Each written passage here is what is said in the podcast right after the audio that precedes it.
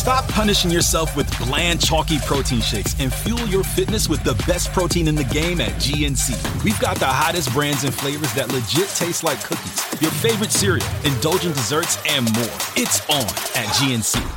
This is the Simi Sara Show on demand. Subscribe now on iTunes. Listen to the show each weekday 10 to 2 on 980 CKNW and through the Radio Player app. Bit of an etiquette debate for you. How many of you out there went to a wedding this summer? It's kind of coming to the end of wedding season, right? Several of our producers, people here, went to multiple weddings this year, bridal showers, everything included. And in several cases, there's been no thank you card. We're talking about things that took place months ago.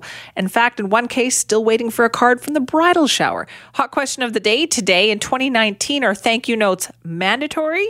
Nice but not expected, or old fashioned. Simi Sara 980 or at CKNW on Twitter. Call our buzzline with your take. You can email me, simi at cknw.com.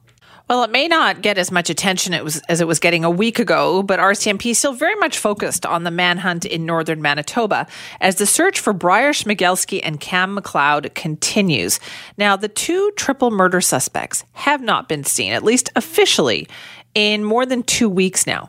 Now, there's been an array of potential sightings, even in Ontario, where police there are now investigating, but nothing has actually been confirmed for sure. So the search continues in the area around Gillam. Police have now set up a roadblock in the town of Sundance, which they hadn't done before. And yesterday, as you've been hearing in the news, they were busy searching the Nelson River. So, where do things stand today? Let's find out. Joe Scarpelli joins us now, global news reporter. He's in Gillam, has an update for us. Good morning, Joe. Good morning. How's it going? Good, thank you. So, where are things at today? What is the search like?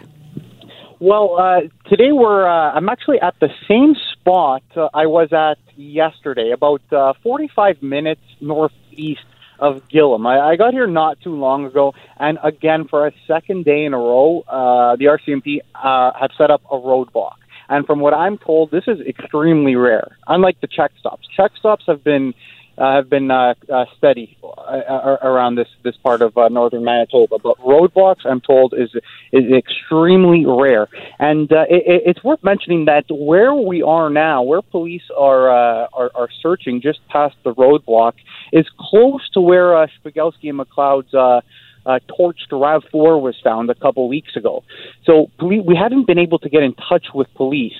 Um, we, we, we don't know if um, if they maybe found a clue or you know what's drawing them to this area two days in a row right. and uh, blocking off the road. But so we're still waiting to hear back on that. Uh, yeah, has it been tough to get information from the RCMP because it sounds like with the search kind of cut back a little bit, they haven't had as many kind of press conferences and updates about it. Yeah, it has been uh, difficult, and uh, there there's no spokesperson uh, here in uh, northern Manitoba, so everything is uh, going through the detachment in uh, in Winnipeg. So there hasn't been much communication, uh, often being referred to uh, to their Twitter account, and of course, officers on the on the ground here are uh, are very uh, tight-lipped. And is there any comment at all about what's been going on in Ontario here, Joe?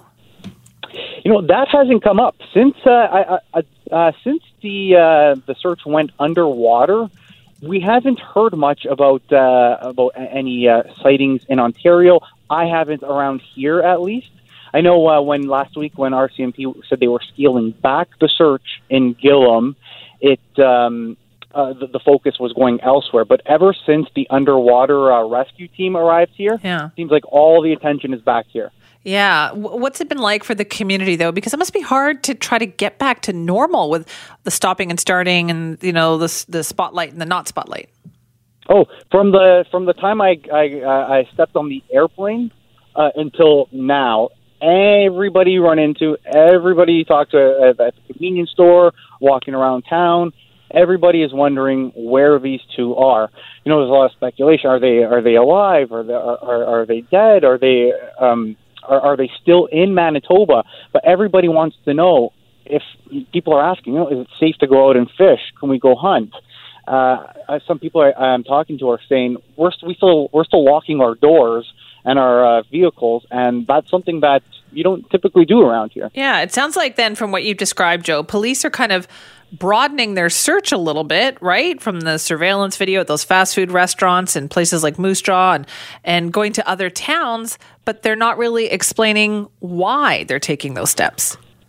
Yeah, we're getting these, uh, you know, these, these these little bits of, of information, but yeah, exactly. Not a lot of. Uh, uh, uh, they're not really expanding on that. Not giving us some uh, a lot of information on, uh, you know, uh, behind that little uh, tidbit of information that. Uh, that, that are coming to light. So it, it's been difficult, but uh, we're hoping. I, I, I, have, I haven't heard anything, but we're hoping we will get something today. We, as we usually do, get at least one piece of information uh, per day, but uh, so far um, haven't heard anything. How visible is the police presence, Joe, in the area that you're in? Right now, all I can it's I'm at the roadblock and there's one RCMP truck blocking us off. I know this morning I saw, so I, I can't see them now. I can't see them at work right now. This morning I, I was uh, at the uh, RCMP detachment around 6 a.m. local time, and uh, I saw about three uh, three trucks full of um, of officers get in to come out and search.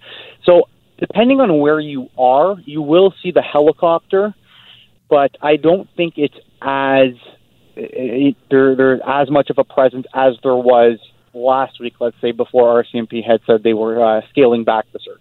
Right. Okay. So it must be yeah for for residents around there. They must just think like, okay, how how soon is this going to be over with now?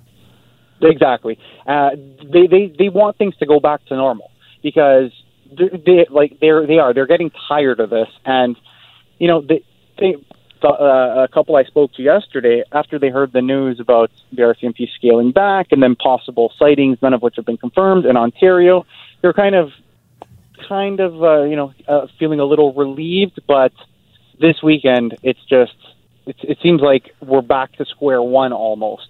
Yeah, it certainly sounds like that. Listen, Joe, thank you very much for your time. Yeah, thanks for having me. That is Joe Scarpelli, global news reporter who is in the area around Gillam. Well, a tense situation in the northern part of India, right on the border between India and Pakistan, is becoming even more tense. And that's because the government of India has moved to revoke the part of their constitution that was giving Indian administered Kashmir special status. You may have heard about this or seen the headlines about this in the last 48 hours or so. It, in that part of the world, this is a very big deal. Lots of concern about this and what this could mean in relationships between Pakistan and India. To talk more about this, we're joined by Ankit Panda now, who's a director of research for Diplomat Risk Intelligence. Ankit, thank you so much for joining us. My pleasure. Thanks for having me. How big of a concern is this, what India has done?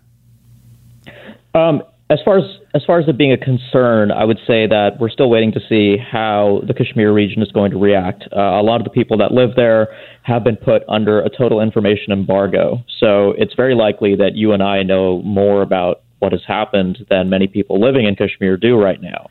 That said, the seriousness of what the Indians have done is uh, really shouldn't be understated. It's it's it's historic. It revises really one of the last lingering questions over the unity of India from the 20th century, um, but it also does raise a great deal of uncertainty as to what is going to happen next in terms of the implementation of the abrogation of this constitutional provision that had given Kashmir special status within the Indian Union. And of course, we're waiting to see how the international community, in particular Pakistan and China, both of whom also have claims in Kashmir, are going to react in the coming days. Right. Okay. So when it comes, maybe for a little background here, a little history there, Anki, can you explain to people why this area is so contested? Sure. So um, at the at the end of the 1940s, in 1947, when the British left South Asia, uh, the British Raj was partitioned into two countries: the um, Muslim state of Pakistan, an Islamic republic, which was explicitly created out of um, the territories that we now know today as Pakistan and Bangladesh for uh, anybody in, in South Asia who identified as Muslim could have migrated to one of these new countries to live in. And India, uh, by the meantime, was not created as a Hindu state. It was created as a secular democratic republic of course, what happened was that uh, when India was created, uh, the status of many so called princely states that existed around the region had to be negotiated between the government in New Delhi and many of these princely states. And Kashmir at the time just happened to be one of these princely states. It was ruled by a Hindu king, but the population was primarily Muslim, and that remains to be the case today. It's the only Muslim majority region in India.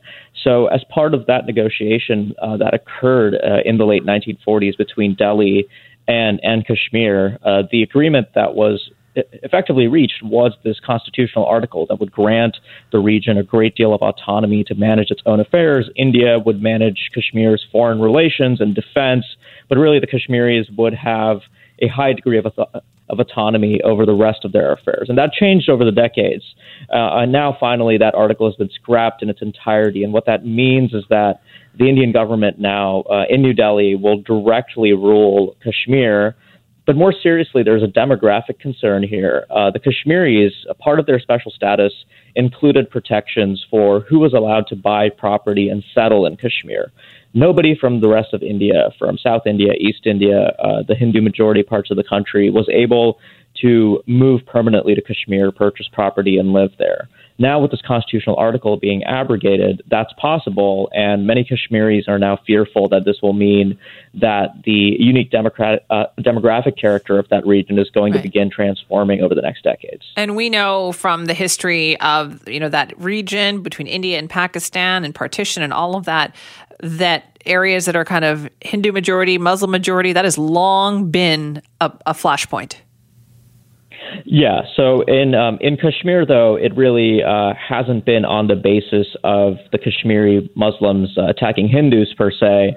Uh, the the struggle that we've seen in the past decade or so, um, and, and really you could trace this back to the end of the 1980s in a way, uh, is really to do with discontent at the Indian government's application of heavy-handed tactics in the region.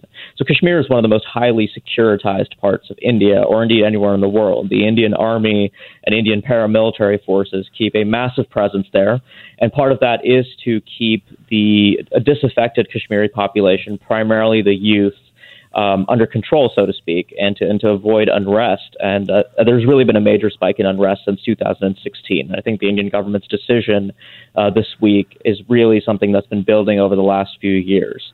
Of course, we should also talk about the fact that the party currently ruling India, the Bharatiya Janata Party, is a Hindu nationalist yes. party. Uh, if you go back decades, uh, that party and its ideological predecessors have really seen this article, the constitutional article, and the special status that Kashmir enjoyed within the republic as a bit of an aberration. And they've really been out to take care of it. And of course, in May, we just saw an election in India that gave this party the largest mandate that it's seen in its history. So I think they're really cashing in on the political mandate here. Yeah, that was my next question that I was wondering why now? Like, why did they think this? And so, this do you think is a direct result of them feeling buoyed and confident by their election result? Yeah, I think it is. I mean, we could look at the last time that the BJP was in power in the early 2000s. Of course, then they had a coalition government. And in parliamentary systems, when you're in a coalition, depending on the strength of your coalition partners, your room for maneuver is limited. So something like this, that's hugely controversial and sort of a nationally important decision, um, the BJP was sort of uh, hesitant to undertake. Of course, that was the time that India conducted its nuclear tests and broke out as a nuclear power. So it's not that they didn't take significant steps at the time, but they decided to focus their energies elsewhere. The Kashmir issue was left unaddressed at the time. This time, the BJP is so dominant nationally politically that they can right.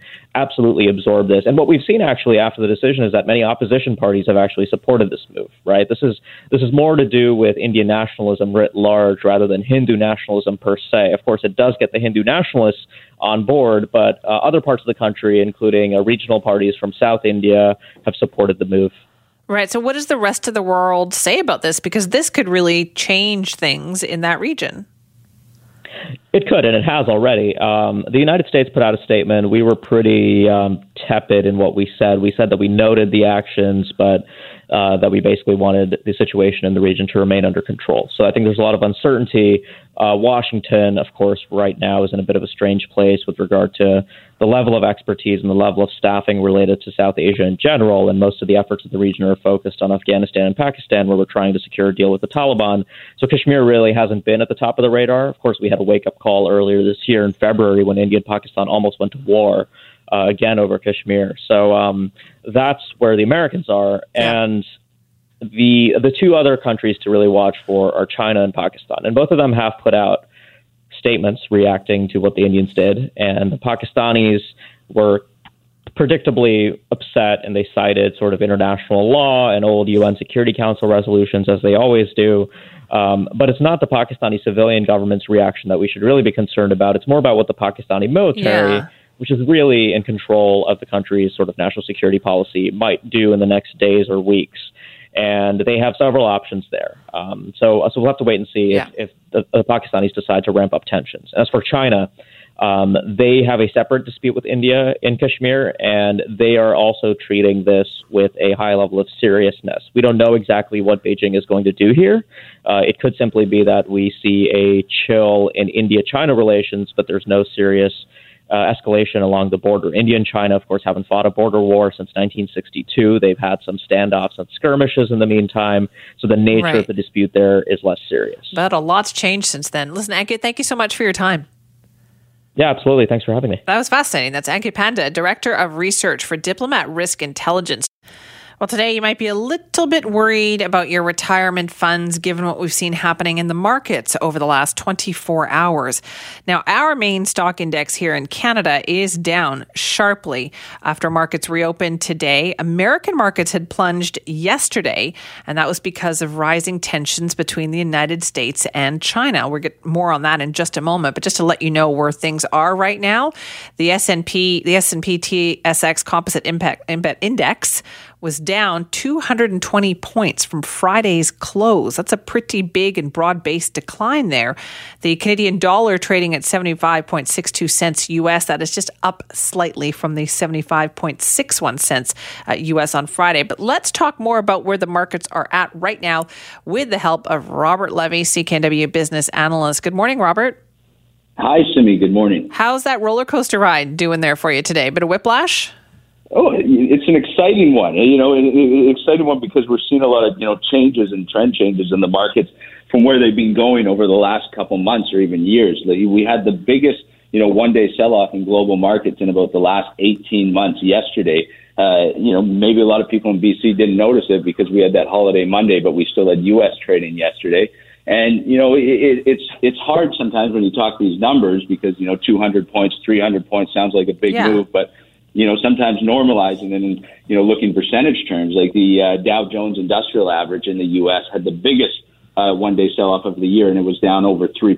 And it's, you know, as you said, roller coaster ride, bounced back a little bit today, but still, you know, these outsized moves that we're not used to as markets seem to fall a lot faster than they go up. Yeah. So, what happened in the States yesterday then, Robert? Like, what prompted that huge sell off that they had?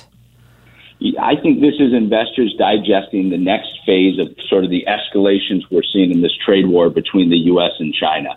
Uh, the end of last week, we had President Trump announce new tariffs, new measures on China because negotiations weren't going as fast as he liked uh, with coming to a trade deal between the U.S. and China. And I also think part of that was motivated by the fact that the Fed underdelivered when they cut interest rates last week. They only did a 25 basis point cut and they made it sound like things were improving with China. So, you know, Trump being that, I heard a great line today, very tactical in the short term, very bad in terms of a long term negotiator, but he is tactical somewhat in the short term, and the Fed underdelivered. So he said, we're going to intensify the trade war with China. So, you know, that was one factor. And then the answer from China at the beginning of this week that they let their currency depreciate over seven yuan to the U.S. dollar. That that is very significant because it signals the market that they're going to use their currency now as a potential weapon in this right. ongoing trade And they're war. they're clearly digging in too, right? Like for a while there, it seemed like okay, maybe they're going to capitulate on some of these demands, and now it sounds like they're just saying no.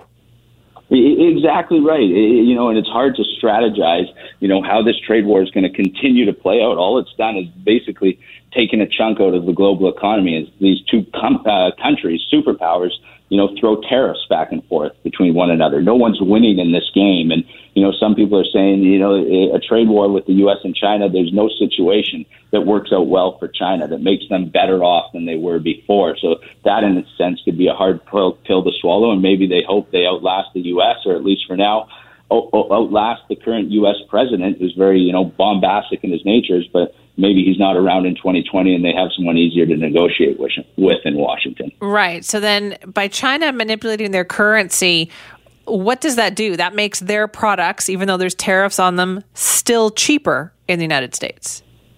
Exactly. So what it allows them to do basically is boost their exports and, and, and maybe mitigate some of the effects of the, the tariffs that are then imposed on their products. So it's a way to make things, you know, a, a little better off for them. But uh, at the same time, it doesn't come without consequences for them. This is now an 11 year low uh, for the Chinese yuan against the U.S. dollar. And we see in these periods when their currency falls to these levels, uh, one thing is capital flight, and you know we know about that here in Vancouver and, and in Canada, where you know money is leaving uh, China and going to other markets around the world. So what they're investing in may be housing, but it's not staying in China. And you know the other factor with the weaker currency is it's prompted market volatility of their own over there when they let their currency devalue. So they see their own financial market volatility, which hurts you know consumer confidence, like like we see here when we you know, see markets fall a couple percent and begin to get a little concerned or worried. Right. Well, this was a lot though. And so should we be worried, Robert? Like, you know, when we get our quarterly updates on our portfolios, like, should we be worried?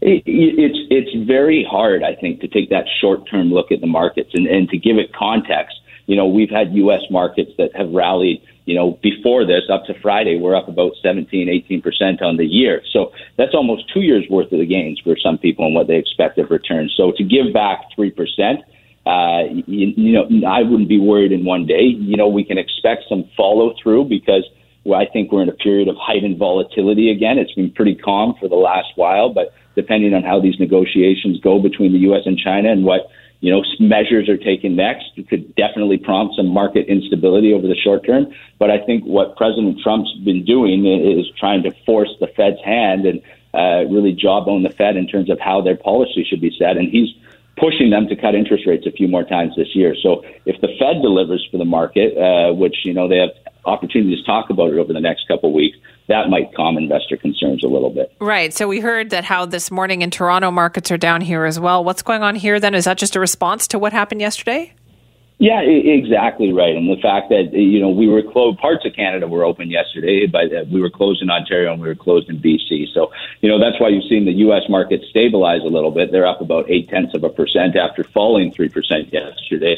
Uh, but the TSX, you know, a little catch up readjusting because the, we had that steep sell off in the U.S. market yesterday, and we weren't open for trading. Okay, so then you think things are going to settle down?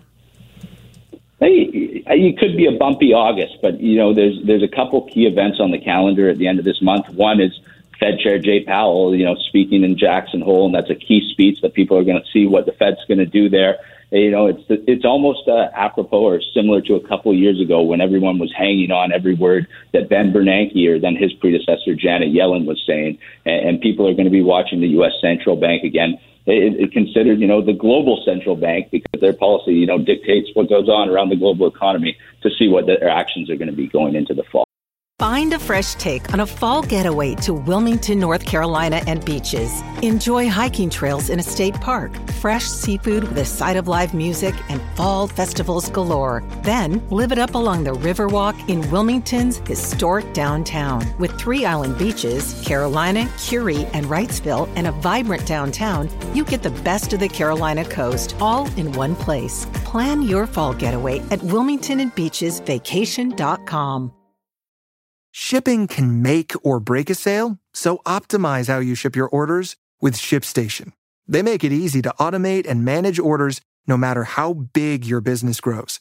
And they might even be able to help reduce shipping and warehouse costs. So optimize and keep up your momentum for growth with ShipStation. Sign up for your free 60-day trial now at shipstation.com and use the code POD. That's shipstation.com with the code POD. All right. Okay. Thank you so much, Robert. Thanks, Simi. We continue to brace ourselves. That is Robert Levy, our CKNW business analyst, talking about the roller coaster ride that the markets have been on. On Friday, when it seemed like everybody's minds was about what was going on on the long weekend or the upcoming long weekend, we had a pretty scary situation, though, developing in South Surrey. That's where the shooting happened at that uh, Star- Starbucks drive through, uh, where we now know it looks like a high profile member of the Hells Angels was gunned down. Two people were arrested. And in fact, they made their first appearance in court just this morning. So we wanted to get more information on that. So joining us now is Global News senior reporter Janet Brown. Hi, Janet. Good afternoon, Simeon. It was a fairly uneventful court appearance. It was very uh, quick as well in provincial court in Surrey this morning. For, as you say, the two young men charged with uh, first degree murder after Friday's fatal shooting at that strip mall in South Surrey. 20 uh, year old Calvin Powery Hooker and 21 year old Nathan DeJong uh, both appeared in court. By it was a really grainy video, very difficult to see. Simi, they came to the courtroom uh, via the video link from where they're being held, and the TV screen was primarily facing the judge and the lawyers in the courtroom. So it was very difficult for those of us who were in the gallery trying to right. get a glimpse of these two who have been charged. Uh, we sort of had to sit at the end of the row and sort of lean forward, and most of the people in the gallery were reporters, Simi. And um, their appearance on the video was very, very brief, and they really didn't say anything. The judge actually did the speaking most of the time, and he told them, quote, I strongly suggest you retain and contact counsel for your next court appearance. And of course, counsel is lawyers. And they both said, yes, we will and that was it. okay. so it lasted perhaps less than two minutes. Now, their next court appearance is in three weeks from now, set for August 27th, and it likely will be another very short appearance, and it will be again by video. The judge said that in the courtroom. Um, what was interesting, when we exited the courtroom, uh, there were quite a few members of the gang enforcement unit milling about in the hallway, and I approached one of them and asked them, Hey, what are you doing here? What are you watching for? And, and I was told by one of them, oh, you know, we're just here to keep an eye on everybody and make sure everybody's safe. Um, you never know who might show up. So it, it was good oh. to see them for the safety of everybody, not only in the courtroom, but also in the courthouse. But um, yeah, as I say, it was fairly right. uneventful. The two appearing, as I say, by video and very, very short, and they will be back again in court on August the 27th. Okay, so you mentioned that about the security and the police officers there. Maybe we should just explain to people why that is. Like once we found out who the victim was on Friday, it seems like everything changed. Certainly did. Uh, we were told, and we haven't really got any um, confirmation of this really uh, by the police, but we were told uh, by the police, yes, indeed, the man shot and killed was 43 year old Suminder Ali Grewal. Uh, he was gunned down. It was a lovely Friday morning, as everybody remembers, 9:20 in the morning. He was in a drive-through getting a coffee at Starbucks, and he was gunned down, uh, shot and killed inside a blue Dodge Viper in the drive-through of a Starbucks. And of course, that is a very busy mall, yeah. the South Point Exchange Mall. There's Tim Hortons, there's a grocery store, et cetera, et cetera. So, I mean, as you say, can you imagine everybody going about their business that morning? There's a bank right beside the Starbucks, going to the bank, excited about the weekend, thinking about what they're planning to do that day, that afternoon, and then gunfire broke broke out. And I talked to one gentleman uh, in the parking lot that day, and I think we talked about this on Friday yeah. too, Simi. His wife was inside the Starbucks, and she heard about five or six shots ring out. She immediately phoned her husband, screaming and yelling, and you know he doesn't. Can you imagine getting that phone call? Well, yeah, not knowing how if your wife's life feel, is yeah. in danger, and yeah, so it was a terrible situation. But uh, as we later heard, as the day unfolded, Mr. Grewal uh, was a member of the hard side Hells Angels in Surrey. So the question going forward now is: uh, Are police concerned? Are are they worried, fearful about any retaliation yeah. in, in, in the days to come uh, by people involved in gang activity. So um, I'm hoping to speak to somebody from the gang enforcement unit this afternoon and and hear what they have to say so that I can inform the public. And uh, yeah, it's definitely yeah. something to have on the radar and be aware of for sure. And how were these two caught uh, in the chaos of everything that was happening? How were they apprehended on Friday? Well, that's another story, Simi. Um, we ha- we were told by the police, by IHIT, Surrey RCMP, that they were apprehended quite quickly following that shooting. Uh, but sometimes, you know, sometimes the best information comes from witnesses on the scene. And we were told that after that shooting, it's a very difficult area to enter and exit that little mall. It's sort of it's not directly in and out. The road sort of curves in and curves out, and there's a couple of stop signs, so it's not easy access in or out. And apparently, uh, when the accused uh, were fleeing, they hit a number number of curbs because, of course, they're speeding to get out of there.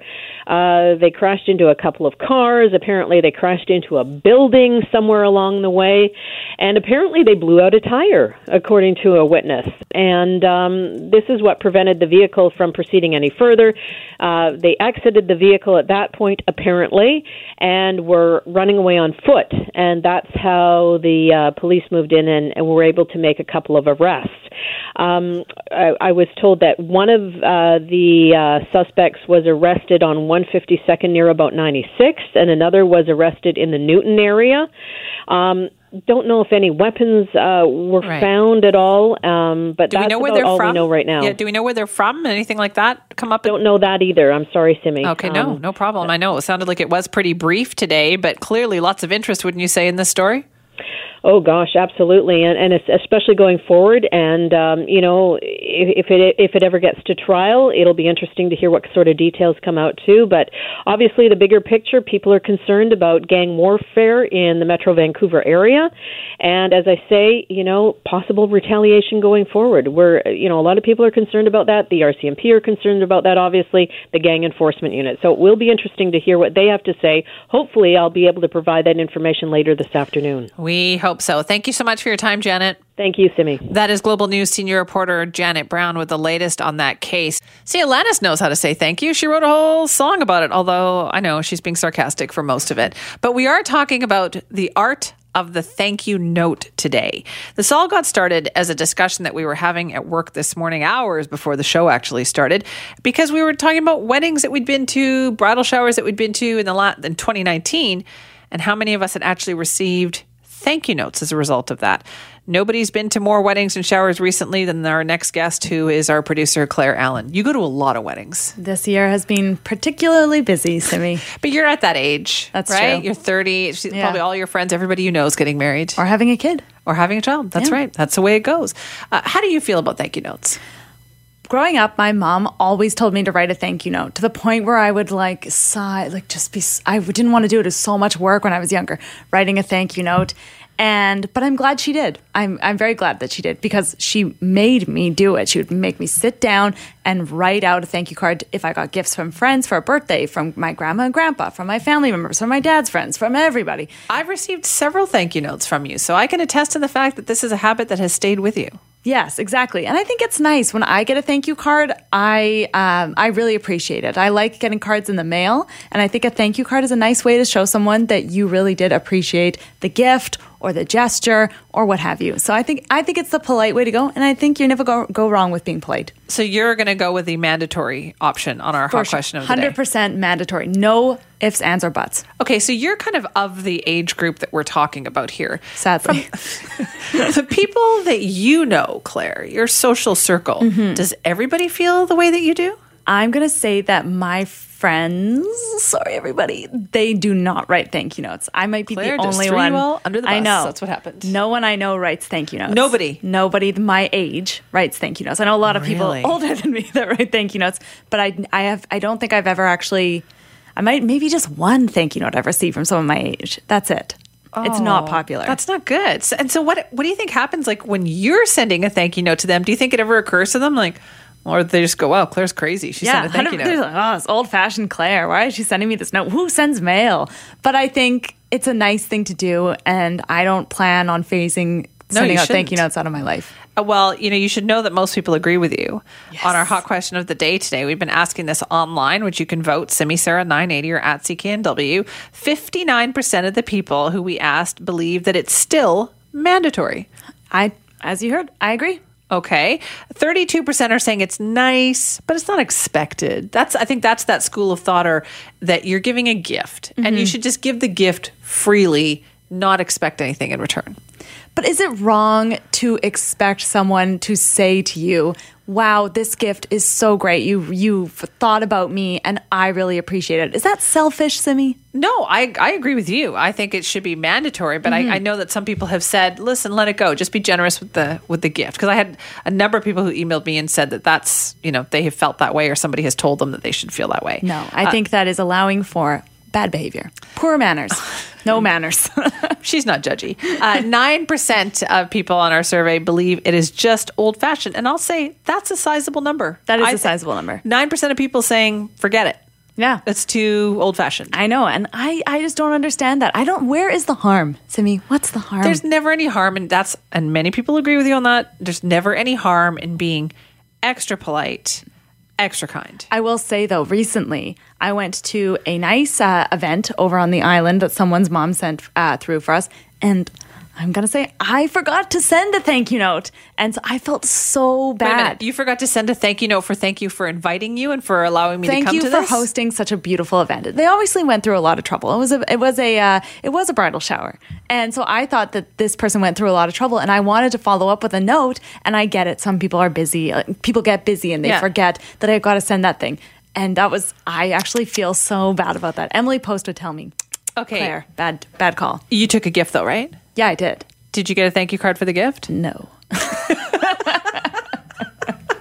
I wouldn't worry too much then. I wouldn't worry. Let's Yes, run you're through this. I know we've got a list of kind of when you should and maybe you don't need to send Mm-hmm. a thank you card. Like shower gifts, I think those are kind of mandatory. You should send if, if somebody throws you a bridal shower, literally it is just an event to get gifts. Yeah. So you should definitely send you should definitely you. follow up with a card. Yeah. 100%. I agree, Simi. Wedding gifts, you and I agree on that one. People come to your wedding and they give you a gift. I think it's nice to say, thanks for coming. It was great seeing you. And thank you for X, the toaster, whatever. I love it. It's are great. the days. What it, what's the timeline for that? Because I know that Emily Post used to say you had one year. The first year was like very flexible, but I don't think that's that A stands anymore. year? Yeah. What That's are you the- doing for a whole year that you can't pick up a, pe- a pen and a paper? Well, okay, clearly you don't think that, but I'm I just would saying say- the school of thought used to be you had a year. Wow, that's really lengthy. I would say you've got mo- one month, maybe I'll give One you two. month? What else are you doing? I don't know, a honeymoon maybe? Some, but people don't go on their honeymoons automatically, like right after the wedding what has, anymore. What has changed? So much has changed. You can write them on the plane. Easy. Oh, Just boy. write them out while you're going on that international honeymoon. What about three months? Is that That's too much. Too much. I think one to two months. Man? You are harsh. I'm also just not a huge fan of weddings. I think that like maybe Says the girl who's it's a- engaged to be but- married, yeah, by the way. it's uh, I think you know people go out of their way. Sometimes people have weddings on a long weekend. People are giving up their time, giving up their money to come to your event. The least you can do is send a thank you note saying thank you. you think one month after the wedding you should have your thank you cards in the mail? I'll give you two months if if need be. Oh, Aren't you so generous? I think it's a little bit more flexible than that. I think if I get one within six months, I'm happy. Wow. I'm- yeah, I'm happy. I'm I happy must just be mind blowing to you because I send you a thank you note right, Oh, right away. away. I know, right away. She is my. I, I always tell people, look at this. She sent another one. This is so impressive. Um, okay, what about? Uh, you think anytime you send a handwritten message that sends a good vibe? Yeah, totally. So on this list from Emily Post, they also said gifts received during an illness or condolence notes or gifts that you should follow up with a thank you card. And you and I discussed this that that one there might be some leeway there. I think so too. I had an email um, from someone who was saying that after after they made it a charitable donation, like you know when someone passes away Yeah. and they say in lieu of flowers, please donate to. This person had made several times donations and had not received a thank you card and was put off by that. But I, I'm on the issue of funerals and deaths. I think everybody gets a bye.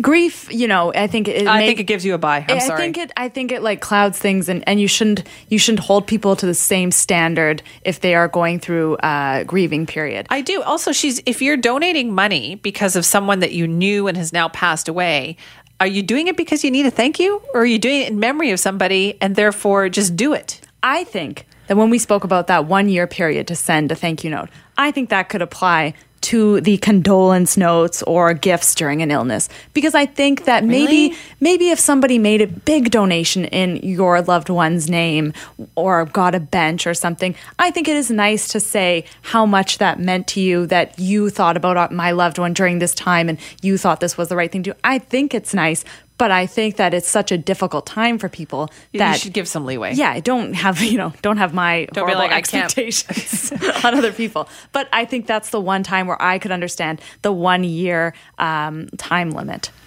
Really? Yeah. Because uh, you're right. Emily Post on her list, and we went through this Mm-hmm. list, does say that you should send a, a written thank you to people who send a personal note or flowers or a donation in case of a condolence.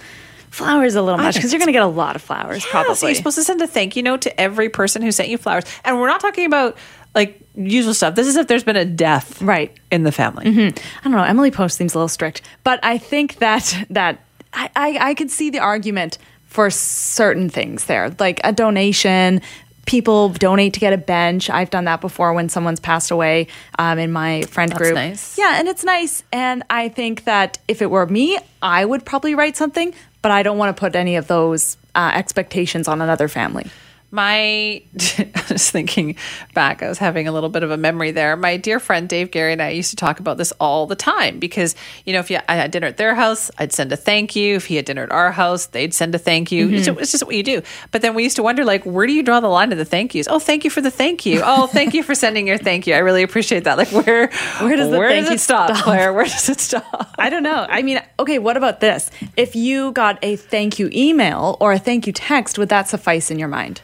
For a For gift. what? For a gift. Let's say Yes. you got me a birthday gift and I hit you up on the text, yo, Simi, thanks. Okay, first of all, I know you would. You would never do that. First of all, I think any form of I'm not a stickler for the handwritten note. Right. I think any acknowledgement, if it's a phone call, if it's a text message, if it's an email, if it's a handwritten note, any of that is appreciated. I, mm-hmm. That's my personal take on it. Okay, so you just want the acknowledgement. I it's not that I want the acknowledgement. I just think the acknowledgement is nice. I don't oh. demand it. I can be a little bit flexible on these things, but I think if it's a big thing like a wedding, a shower, a mm-hmm. new baby arriving, Yeah. and you bring lots of gifts over, that kind of stuff should be some kind of acknowledgement for sure. I want the paper. Know. you see her face. Her face was just like, I don't believe anything you say right now, and you're wrong. That's what she was telling me. Uh, so you think in all cases it should be the written card? You've got the cards that have the C on them too, like for your initial. I have invested in being polite. No, um, but I want to, you know, open my mailbox, take out the letter, look at the stamp, go, oh my gosh, it's so nice. See my name in ink, rip open the envelope, open the card, look at it, and put it on my mantle. It's so nice. Wow, how old are you? A hundred. Well, we uh, we're gonna ask about this. We've got lots of calls on our buzzline, right? Yes, we do. And we'd love to hear from people as well if they want to call in right now at 604 280 9898. What are, where do you stand Yeah. on thank you cards? What, what's the who's right here? Because like I'm relaxed about it. I think it's yes, you should do it, but Claire wants it written in Yes. paper with an envelope, licked in the mail, the whole thing.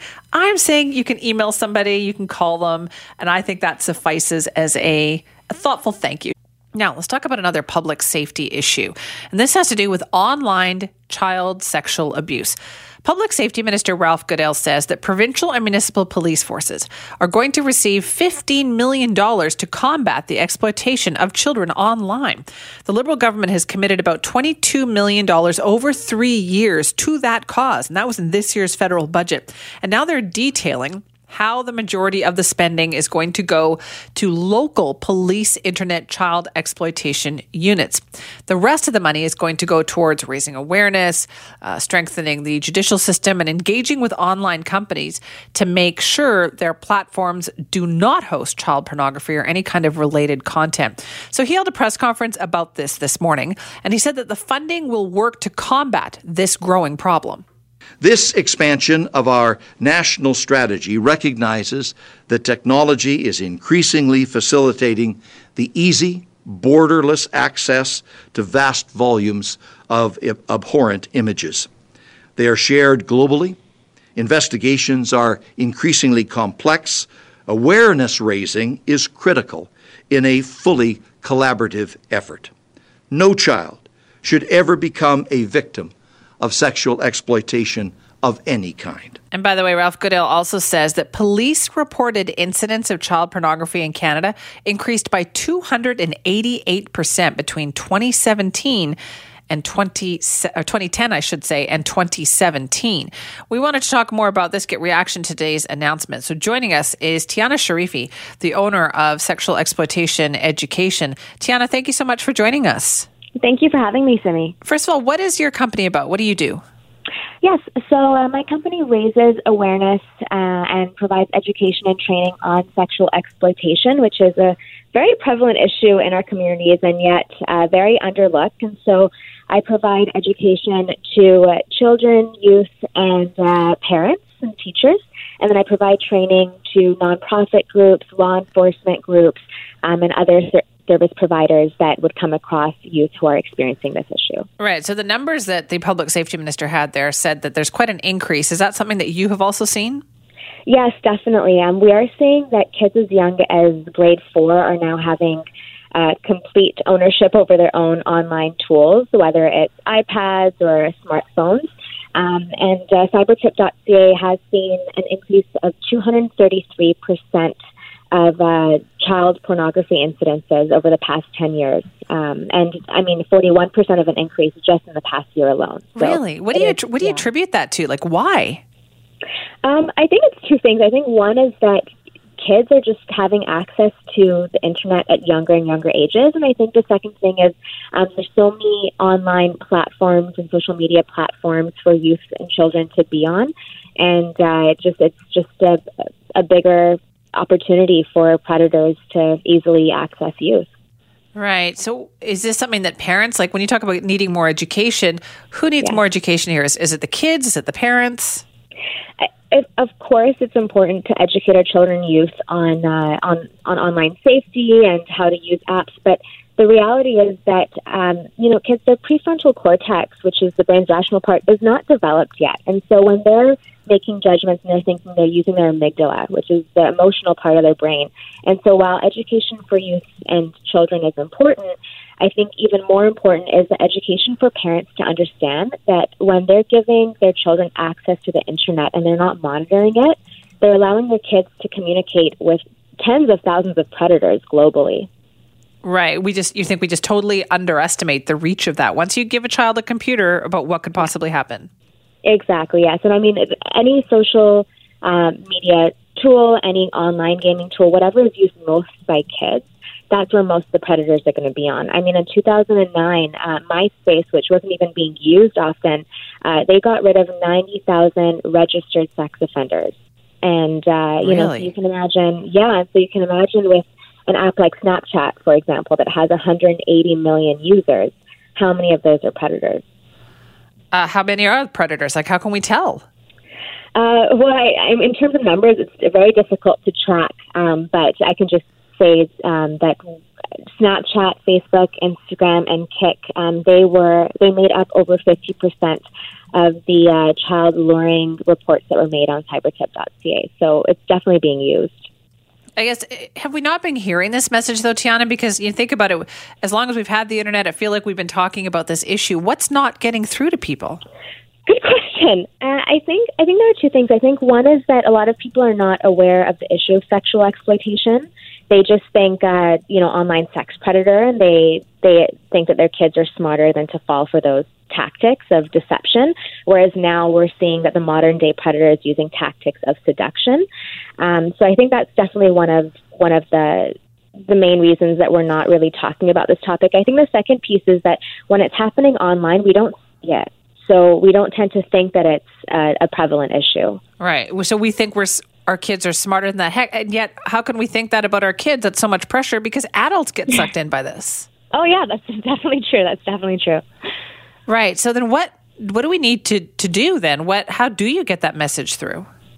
I think it's about educating uh, kids and, and not just educating kids through uh, organizations like my own, but parents need to be educated so that they can have conversations with their kids, so that uh, they can let their children know um, about the laws and their rights and luring tactics and warning signs, and uh, you know, for parents to be able to look into the apps that their kids are using and the games that their kids are using and educate themselves so that they know what tools they can use to help keep their kids safe. How does it start? Like if people, if parents were kind of there over the shoulder checking on their kids, what should they be looking for? Uh, well, it's. I think they should be looking for something different than um, they they probably experience themselves as kids. Again, the modern day predator, they're not using tactics of deception where they're trying to trick children. They're actually using tactics of seduction. So a lot of times these predators they start conversations and the conversations will include a lot of complimenting, some very casual ways of getting more information from the kid, um, maybe about their hobbies, their age, what they like to do, uh, and then it turns slowly into promises of a better lifestyle or providing gifts, um, and then slowly they create a relationship with the child. It's hard, I get for parents. Like parents spend so much time online, so we just expect that it's okay for kids to do that too, or do we just need to start limiting how much time kids are spending online? That's a great question. I mean, uh, personally, I believe that uh, not only should there be a limit, but I think uh, you know one of the best ways to keep kids safe is to just shut off that Wi-Fi late at night and uh, not ha- let them have those devices in no. the privacy of their own bedroom. I shouldn't be laughing, but I was I was thinking about there's all those TV commercials now where they do that, right? Where they show you that you can do that. And I was sitting there watching TV with my daughter, who's now like 22 years old, and she looked right. at me and she said boy, I'm really glad that wasn't around when I was a kid. I said, yeah, because I would I would have been using it. So we have to yes. use these tools. Definitely, yes. And I mean, you think about, you know, as a parent, I think uh, people get in the habit of telling their kids when they go to the park, you know, just be safe, don't talk to strangers, you know, don't um, don't communicate with somebody that you don't know. Um, but then who's to say that that's not what they're doing when they have that device yeah. in the comfort of their own bedroom? So, do you like the, the announcement by the government? Do you think this is going to help? I definitely think it, it will help um, specifically for the purpose of raising awareness that this is an issue and getting that conversation started. Uh, with regards to the way that the money is, is being spread over the next three years, it's $4.9 million for research, public engagement, awareness, and collaboration with organizations. So um, it is a smaller part of that budget that's going towards um, the awareness and education campaigns. But again, it makes a huge difference, and I'm so glad to see that the government is uh, taking responsibility and showing that they see that this is uh, an issue that we need to address. All right, Tiana, thank you very much for your time. Thank you. That's Tiana Sharifi, the owner of a company called Sexual Exploitation Education, where she works to provide education, training, consulting to youth, parents, teachers, counselors, you name it.